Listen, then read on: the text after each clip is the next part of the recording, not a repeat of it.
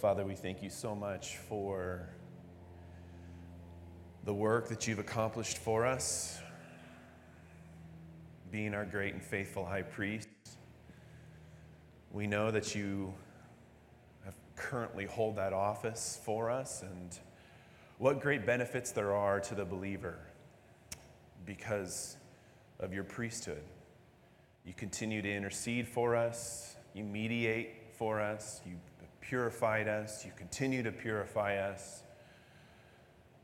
Lord, And we thank you so much for accomplishing this work. There is truly nobody like you, like we've sung.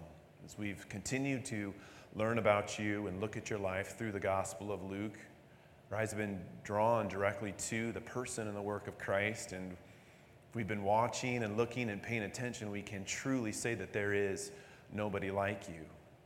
And the fact that you being who you are, and your, your goodness and your holiness, your righteousness, have come to us. We just get done celebrating Christmas and being reminded again so clearly of the, the incarnation, God with us, dwelling with mankind, that he might live among us and fulfill the work and the offices that uh, were laid out before him so that we might receive the righteousness of Christ and be united with you and have fellowship and enjoy this life that you've given to us in Christ and all the wonderful promises that come along with being united um, in Christ. And, and Lord, just what a wonderful gift and blessing it is that you've given to us. I pray that um, this year would be a year where we are drawn into deeper and closer fellowship with you. We are conformed into the image of Christ, and this church would help proclaim the goodness, the excellencies of Christ, Lord, and that you might be honored and glorified and pleased, and we might be faithful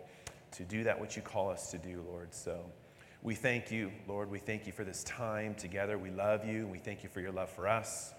And we pray all these things in Jesus' name. Amen.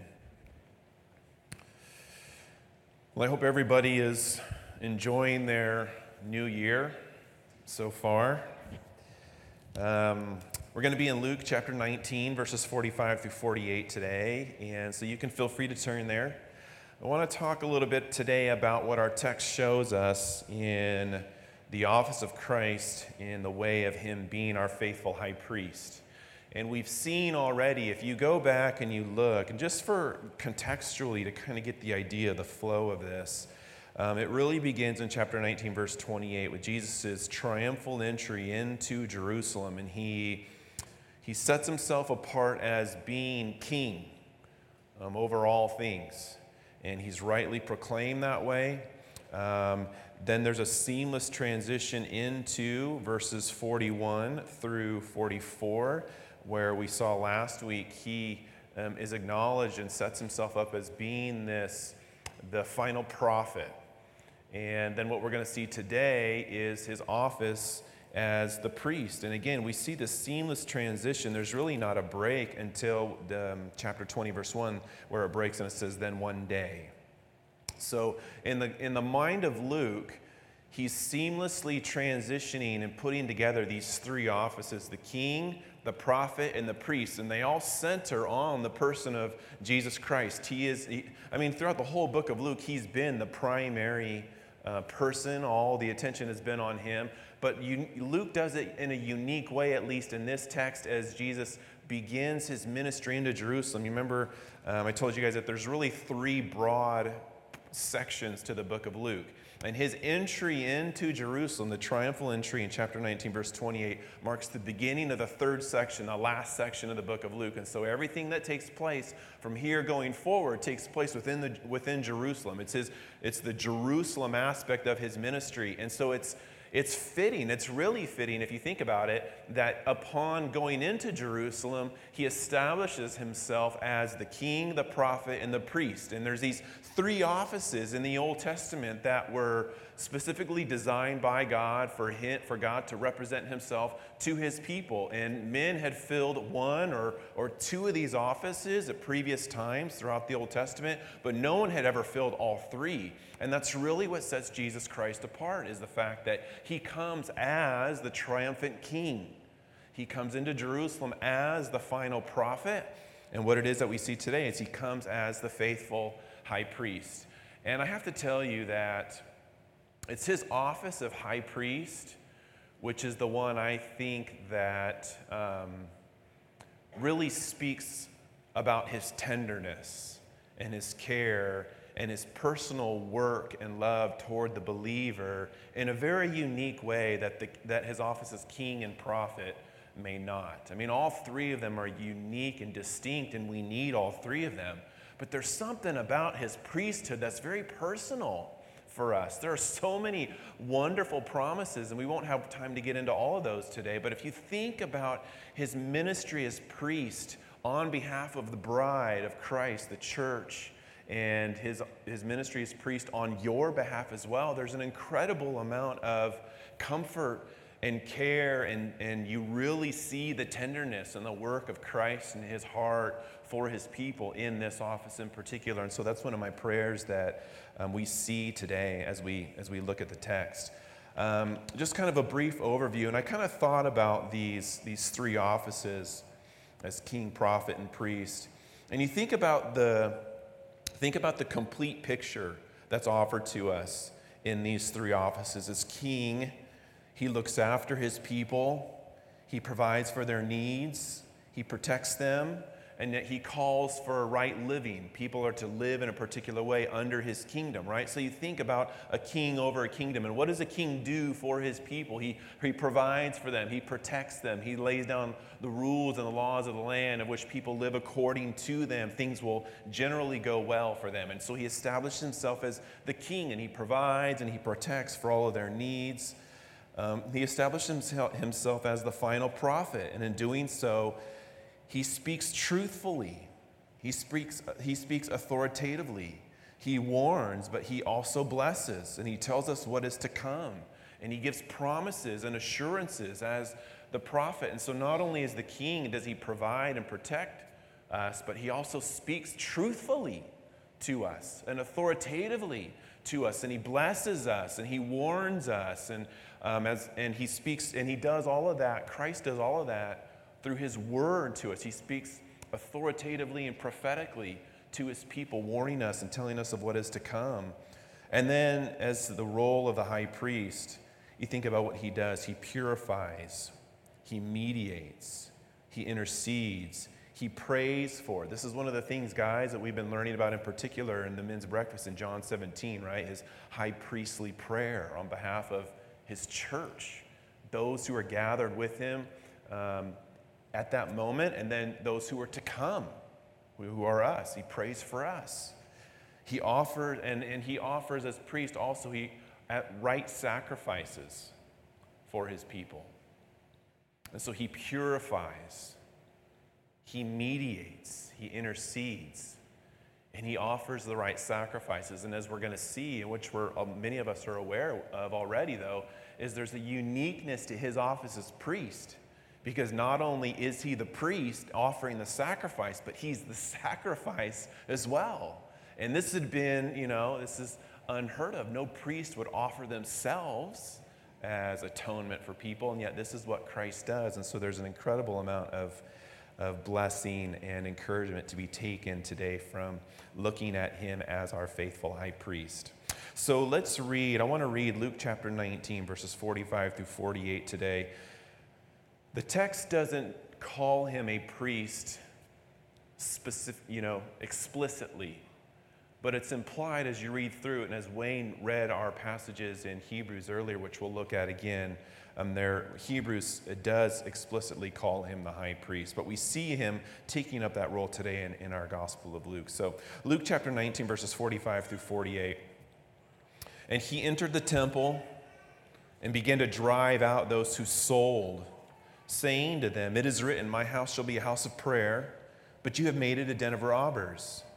And he was teaching daily in the temple. The chief priests and the scribes and the principal men of the people were seeking to destroy him. But they did not find anything they could do, for all the people were hanging on his words. You think about how what Jesus does in this text and in what he does establishes himself as an authoritative figure within the temple. And the first thing that he does, we see in verse 45, is he enters the temple. So, so right, he's coming down off of the Mount of Olives. The people are proclaiming how one, blessed is he who comes in the name of the Lord and they proclaiming him as king. And he comes into jerusalem and as he looks at jerusalem he's lamenting the spiritual decay of the city and he has this prophetic announcement that there's going to come a day in which it is just is decimated. It's laid to rubble and we know that that day comes later on in 70 ad and so he laments the condition of the city of jerusalem of his people and so what does he do? Where does he go? He goes straight to the heart of religious jewish life Upon entering in Jerusalem, he makes his way into the temple. This is the center of life for the Jew. This is the center of social life. This is the center of religious and spiritual life. This is the place where you came if you wanted to have fellowship with God. This is how he had established that he was going to meet with his people. And, and the version of the temple that they have here is different than the one that they had under Solomon's time, but still, in their minds, this is the place where they come to offer sacrifice. This is the place where they come to have fellowship with God, to do life with God, and to do life and have fellowship with one another as well. And, but we see what it's become. And Jesus coming in Jerusalem makes his way immediately into the temple and begins to drive out those who sold. And the place has become, the temple has become, instead of a place for worship, has just become a common place for business. Not only that, but for really, for, it's, it now, you would walk into the temple and see this situation. It's an opportunity for, for exploitation it's an opportunity. You see greed just uh, rampant going on here. Instead of it being a place where people are to come in and to be able to, to worship the Lord and to find fellowship with Him and to find a priest that we're going to offer right sacrifices for them that could restore broken fellowship with God, all it is that they see is money, is people selling things to be able to make sacrifices and the money changers. And, and Jesus goes into the temple and he begins to drive them out. The word is, that he, is used here is this word um, that is most commonly used for casting out. It's as, he, it's as if he is casting out these people from the temple in the same way that he would cast out, de- out of the, de- the demons out of people who had been possessed by demons as well. He is, in effect, purifying the temple. If you were to look at Mark's gospel, his is the one that tells us that in doing so, Jesus is overturning the tables. He's overturning the tables, he's casting them out, he's driving them out of the temple. And John's gospel tells us that he makes a whip of cords and he's pouring their coins out onto the floor. So this is not like Jesus, you know, the meek and mild Jesus just going in, hey, you know, could you please get your, this isn't, guys, this isn't right you please gather your stuff up and just, you know, go on outside, take your business elsewhere. This is not Jesus's, um, I guess, his attitude at the moment. He walks into the temple, right? And we think about who Jesus is, right? God in the flesh. This is his temple. What did he say when he was when his parents were looking for him as a young boy, when they couldn't find him? They found him in the temple. Didn't you know that I'd be in my father's house? There's this intimate connection between him and the Father, him being deity, and the temple holds a special place where he is to be rightly acknowledged and worshiped, and it's turned into a common place of business, greed, exploitation. And he goes in there and he is purifying it. He's setting it right. And in doing so, he overturns the tables. He makes a cord, a whip out of cords, and he's pouring the money out. And he's absolutely driving everybody out of the temple. And in doing so, He's purifying it. All that which is impure, unholy, all that which is sinful, that is permeated and taken up residence within the very dwelling place of God, Jesus Christ Himself is going in and He is casting it out. He wants nothing to do with any of it is that um, what it is that's going on in there right now. And he's taken all that which is unholy and impure, casting it out, and in doing so, then begins to set back in order the way that things should be. And you see that in verse 46. He entered the temple, began to drive out those who sold, saying to them, It is written, My house shall become a house of prayer, but you have made it a den of robbers. This house is supposed to exist for a particular purpose, and it's, it's not what you guys are doing. And so, in, in casting it out and purifying it, then he goes and seeks to restore it to what it is that it should be. It should be a house of prayer. It should be a place where people come to fellowship with God. What is prayer other than intimate fellowship and conversation with God? You think about what it is that the blessing that the believer has in, by way of prayer. Where you can come to the one who speaks creation into existence. And you can find comfort. You can find words of hope. You can find one who cares and who sees and who knows and is working, and, and reminder that we can trust in Him. Lean not on your own understanding, but in all your ways acknowledge Him. Don't trust in yourself. Trust in the one who is supreme over all things. You think of the, the situations in life that come about that drive us to prayer. When we, come, we finally come to realization that we are actually not in control of all that it is that goes on in our lives, right? God has this, this, this way of working in our lives that reminds us that it is He that is in control, that is He is working all things in the conformity of His will, and that oftentimes there are things that happen in our lives that remind us of that very fact. Because all we have to do, the only thing that we can do at those moments is pray. You, there's not enough money in the world that can fix whatever your problem is.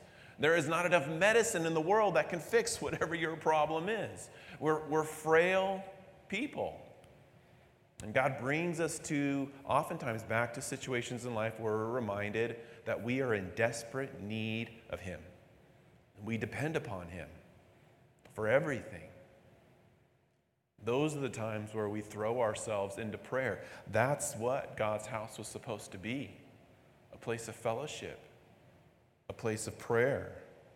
He's quoting here Isaiah chapter 56. And if you want to turn there, it's interesting.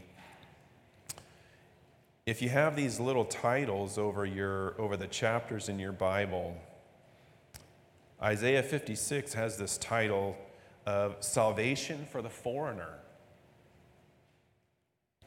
And he quotes Isaiah 56, verse 7.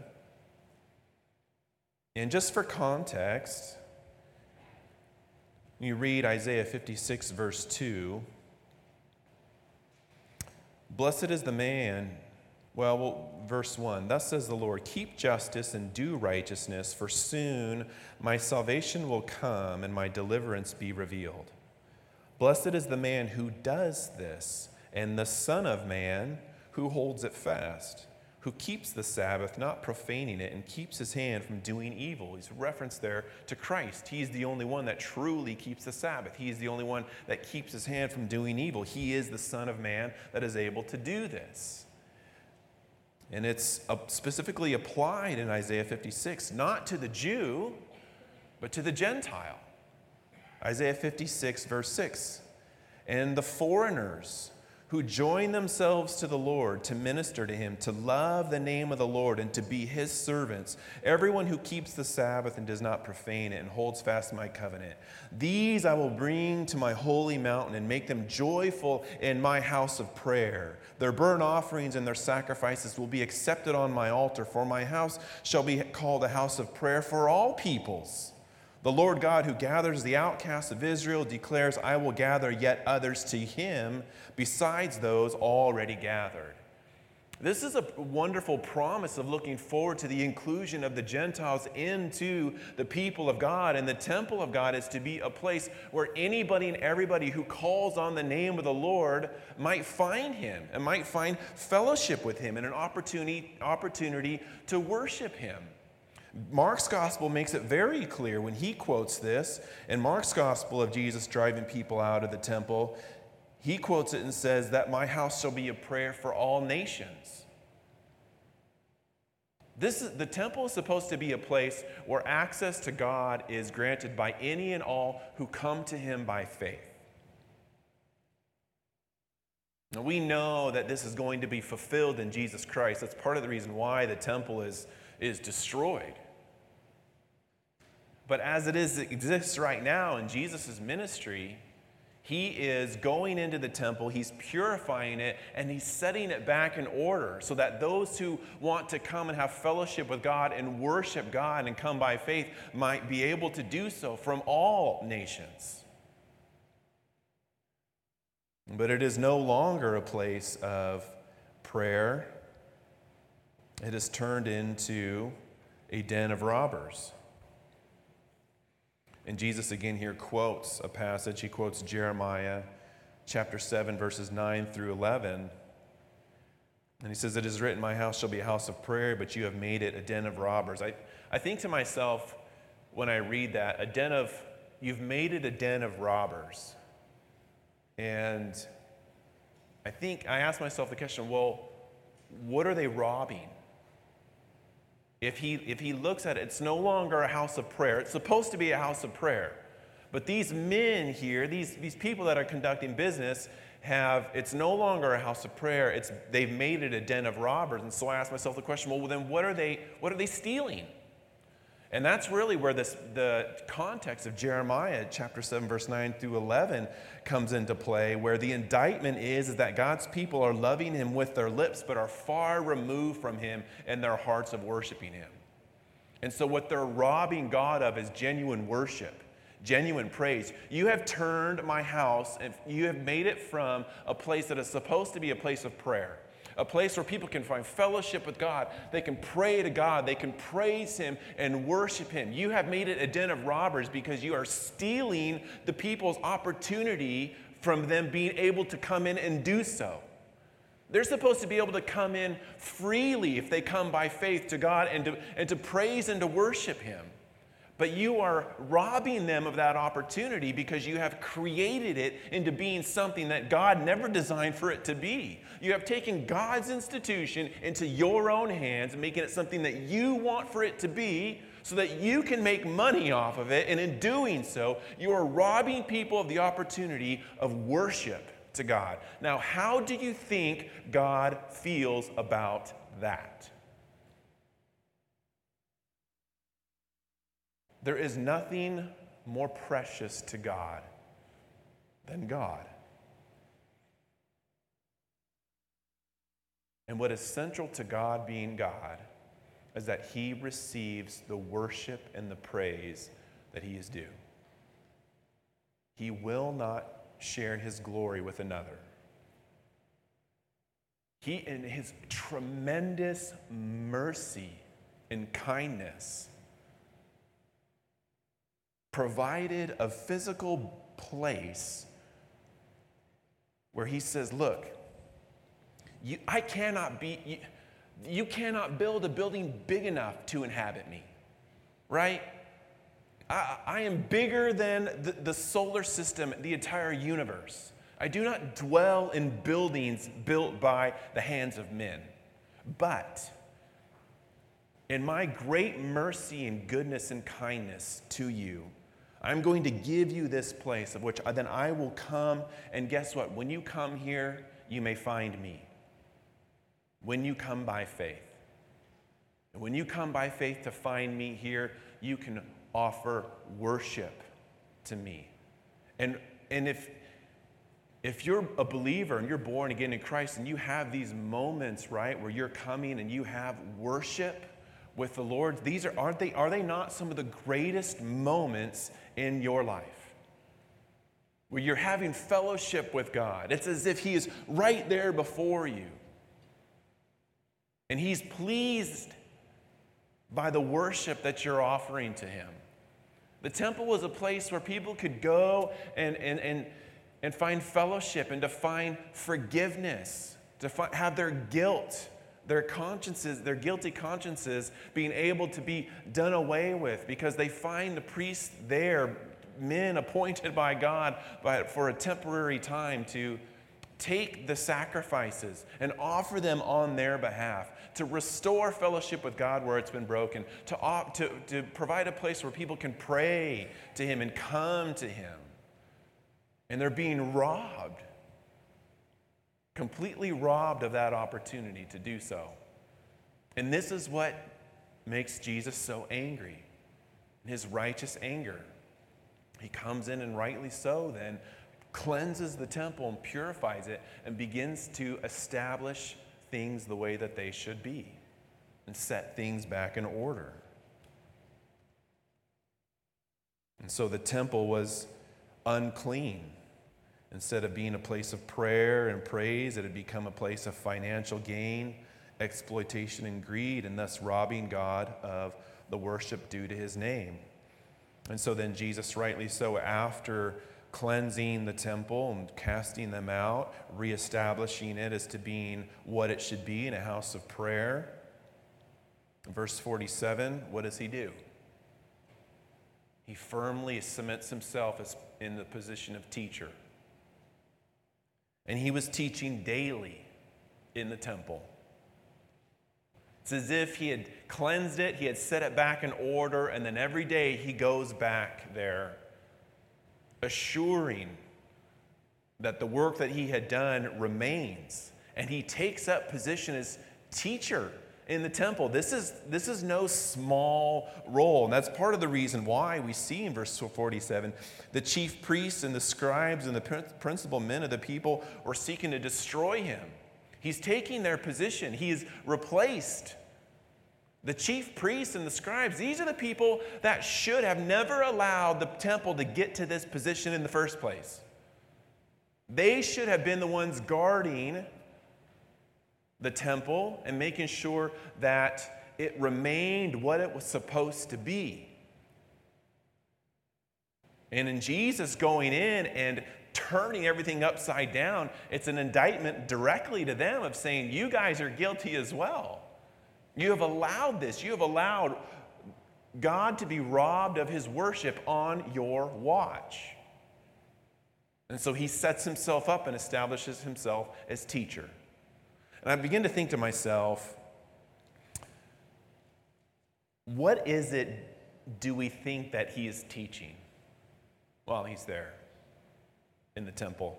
I think back to uh, Luke chapter 4 and the first time Jesus goes into a temple, right? Well, then it's actually in Nazareth, so it's a synagogue. But what does he do when he goes there in Luke chapter 4? Because I imagine that that's very similar to what it is that he's doing now in the temple in Luke chapter 19. He goes in, if you're looking at Luke chapter 4, he came to Nazareth. This is verse 16. He came to Nazareth where he had been brought up, and as was his, com- com- uh, his custom, he went to the synagogue on the Sabbath day, and he stood up to read, and the scroll of the prophet Isaiah was given to him. He unrolled the scroll, found the place where it was written The Spirit of the Lord is upon me, because he has anointed me to proclaim good news to the poor. He has sent me to proclaim liberty to the captives and recovery of sight to the blind, to set at liberty those who are oppressed, to proclaim the year of the Lord's favor. And he rolled up the scroll and gave it back to the attendant and sat down. And the eyes of all in the synagogue were fixed on him. And he began to say to them, Today this scripture has been fulfilled in your hearing. And all spoke well of him and marveled at the gracious words that were coming from his mouth. And they said, Is this not Joseph's son? And he goes on from there to talk about how the prophet is rejected in his, in his own hometown. But jump up down to verse 28. And when they heard these things, all in the synagogue were filled with wrath.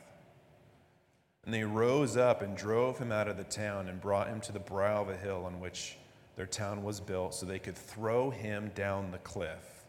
But passing through their midst, he went away. I imagine that this is very similar to what's happening in the temple. Luke 19, verse 47, and he was teaching daily in the temple, and the chief priests and the scribes and the principal men of the people were seeking to destroy him. But they did not find anything they could do, for all the people were hanging on his words. All these components that are very similar to Luke 4. You have the people just, the word hanging, it, it literally means suspended. As if he's speaking, they're just, they're suspended in midair on what it is that Jesus of Nazareth is going to say. What's he going to teach to us? Have you ever, I mean, it, you, uh, we've all been, um, and we've all heard those sermons before where like an hour and a half sermon just goes by like that because you're so captivated by what it is that is the truth that's being unfolded and that you're hearing. It's filling your heart with such wonder and amazement. You laughed, you cried, it was so wonderful. I mean, we've heard sermons like that, right? I imagine that that's what it's like to hear the Lord Jesus himself teach. The God of Scripture, the author of Scripture, opening up his own book, unrolling his own scrolls, and teaching the people with tremendous power and conviction over what it is that he is reading because it all points forward to him. I imagine not only is he teaching with such authority and power that people are suspended upon his very word, I imagine that he's teaching them primarily of himself and proclaiming the gospel of the good news. He's taking up residence in the temple, right? Okay, see, so he's purified it, he's cast them all out. He's reestablished it as to what it should be. And every day he comes into the temple and he's teaching the people. And I have no doubt that in his teaching of the people and reading through the Hebrew scriptures, he's teaching them about him. He's proclaiming the gospel of the kingdom, the good news. So that's what he tells his disciples at the end of chapter 4. I must go to other cities and proclaim the gospel of the kingdom, for that is why I have come. And this has been a marker of everywhere that he's gone. Constantly teaching people about the kingdom of God, that the king has come, and he's calling people those who are blind and helpless and wretched and who see their sin and their need for a Savior, they hear these words that Jesus is teaching and the good news of the kingdom of God, and they come to Him because they see that there's hope for people like them. There's hope for the needy, there's hope for the wretched, and there's hope for the unclean if you would come to Him by faith. And He would cast out none who would come to Him by faith. What a wonderful message. If you have lived in discouragement and destitution, if you've been told your whole life because of your disease, because of your illness, because of your ailment, you have no access to God, there's no hope for you. You are destined to spend an eternity in hell separated from God. And then comes one who unfolds the scripture with such great power and authority. He says, No, there is hope. And I have come for people that are destitute. I've come for those who are discouraged. I've come for those who have no hope in themselves. And then he bids you to come. This now, now the temple is functioning as it should. He's proclaiming and preaching the good news, and he's calling people to himself and forgiveness is granted. Guilt washed away. Salvation, deliverance. Sin is being taken care of and handled, it's being atoned for. I imagine that many of those people, as Jesus taught daily, probably return daily. I know I would. I mean, some of us turn into our favorite preachers every day, right? I can't miss, I can't miss Sproul's sermon, or I can't miss so and so's sermon. This is the Lord Jesus Christ. I wouldn't want to miss one. He's calling people to himself, but those who he, whom he has replaced, the chief priests, the scribes, and the principal men of the city, they can't stand it. They seek to destroy him, just like in Luke chapter 4. They want to throw him off a cliff and destroy him. And they see that what it is that they were called to do, that they failed to do, Christ is successful in doing. Where these men, where these men were unfaithful, Christ was faithful. Only Christ intends not only to purify that temple, but to purify a people for himself. And so he does this here in the temple, but it's all pointing forward towards a grander work of salvation and redemption that he's going to accomplish. You turn to Hebrews for a moment with me, and I want to spend the last few moments that we have here looking at the way that the book of Hebrews so wonderfully makes this clear for us. You think about how he's identified it as a priest in Hebrews chapter 2, verse 17. Hebrews 2 17, in talking about the Lord Jesus, therefore he had to be made like his brothers in every respect so that he might become a merciful. Don't neglect to read the word merciful. Become a merciful and faithful high priest in service to God to make propitiation for the sins of the people. He would go on again to say in chapter 4, verse 14, Since then we have a great high priest who has passed through the heavens, Jesus, the Son of God. Let us hold fast our confession. Hebrews explicitly identifies him as our merciful and faithful high priest. But then Think of what it is that he says again later on in chapter 7. This is part of what Wayne read for us this morning. I want us to read chapter 7, verses 23 through 25 in particular. Not only does he establish himself as the faithful high priest, but his permanent priesthood actually makes him able to save, which is really where it gets good for us, right? Because if he's the faithful high priest, that's wonderful. But if by his priesthood he's actually able to save and secure his people, well, then that's good news for us. It, it, assures us and promises us the life that he says he gives. The former priests were many in number because they were prevented by death from continuing in office. But he holds his priesthood permanently because he continues forever. Consequently, he is able to save to the uttermost those who draw near to God through him, since he always lives to make intercession for them. Amen. He is not only the faithful high priest, but he's able to, per- because of his permanent office, he's able to intercede and secure salvation. This is why the believer, when coming to death, doesn't have to worry of being separated from him because Christ has cemented himself in the position of priest forever and continues to intercede on our behalf.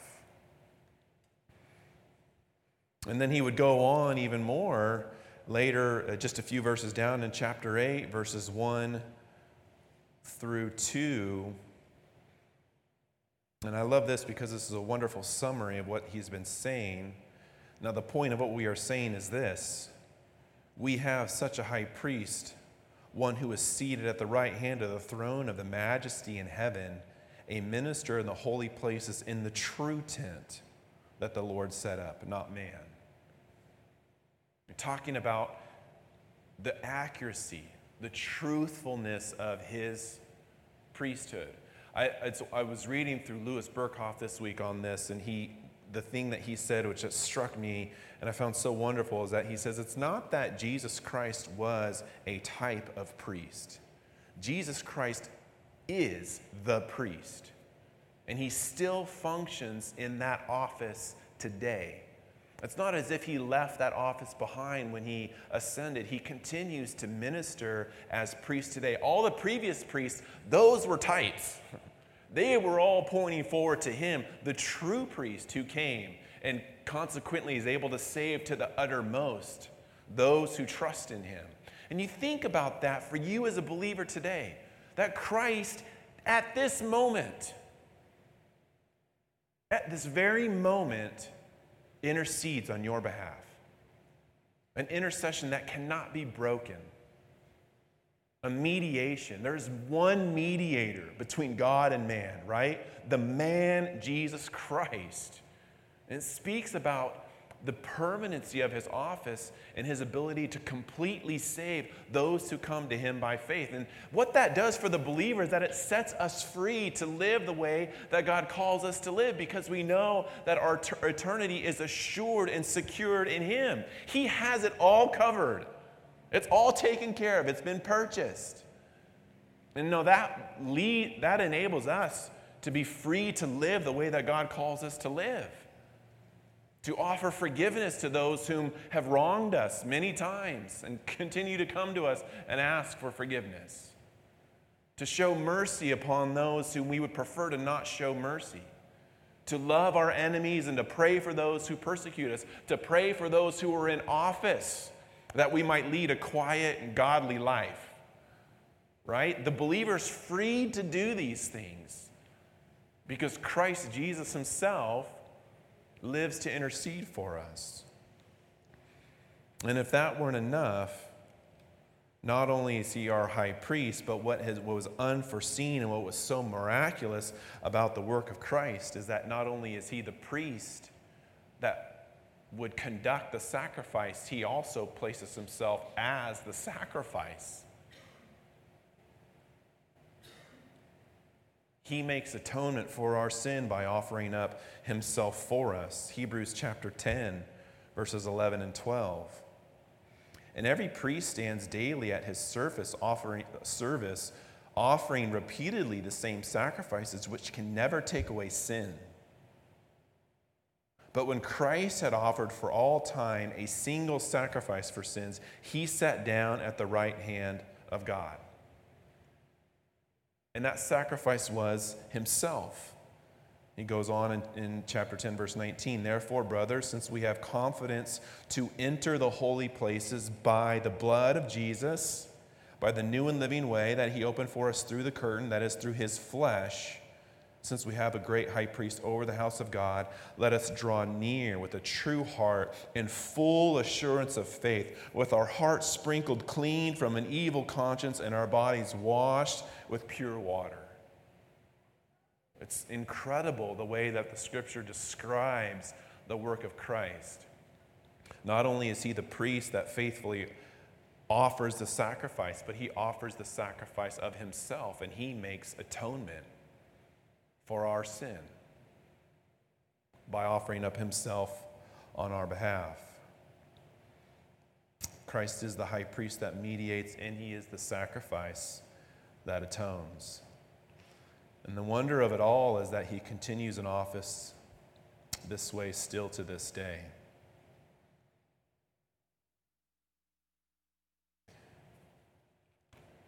We get ready to move towards the communion table today, I want us to, before partaking of communion, be reminded of the way, again, that Paul would talk about this in Romans chapter 8, verses 31 through 35. Paul would say, What then shall we say to these things? If God is for us, who can be against us? He who did not spare his own son, but gave him up for us all, how will he not also with him graciously give us all things? Who shall bring any charge against God's elect? It is God who justifies. Who is to condemn? Christ Jesus is the one who died, more than that, who was raised, who is at the right hand of God, who indeed is interceding for us. Who shall separate us from the love of Christ? Shall tribulation or distress or persecution or famine or nakedness or danger or sword? And goes on in 37 No, in all these things we are more than conquerors through him who loved us. It's because of the intercessory work of Christ. It's because his work as the priest and as the sacrifice, as he continues to minister to us in that way. Christ establishes himself as the priest in our, in our text in Luke today. He cleanses the temple, he establishes it to right order of worship, and he establishes himself as the one who teaches daily, authoritatively over his people. And because of that, he is rejected by some, but he is loved and embraced by many others. And as we prepare to take communion today, we come to the table, we're reminded. We come to this table and we embrace it. We partake of the elements because we see that they signify his body that was offered up for us, his blood that was shed for us. And we're reminded when we take it now that he continues to intercede for us in this moment. And so the communion table becomes a place of worship, a place where we can confess, a place where we can be assured of the pardon that he offers to us when we come to him by faith. We come to our sympathetic and merciful and faithful high priest when we do this. And we find him faithful to minister on our behalf. If you're visiting here, communion is a time that we take together, and this is reserved for believers. And so, if you're not a believer and you're visiting today, we just ask you to consider what it is that you've heard.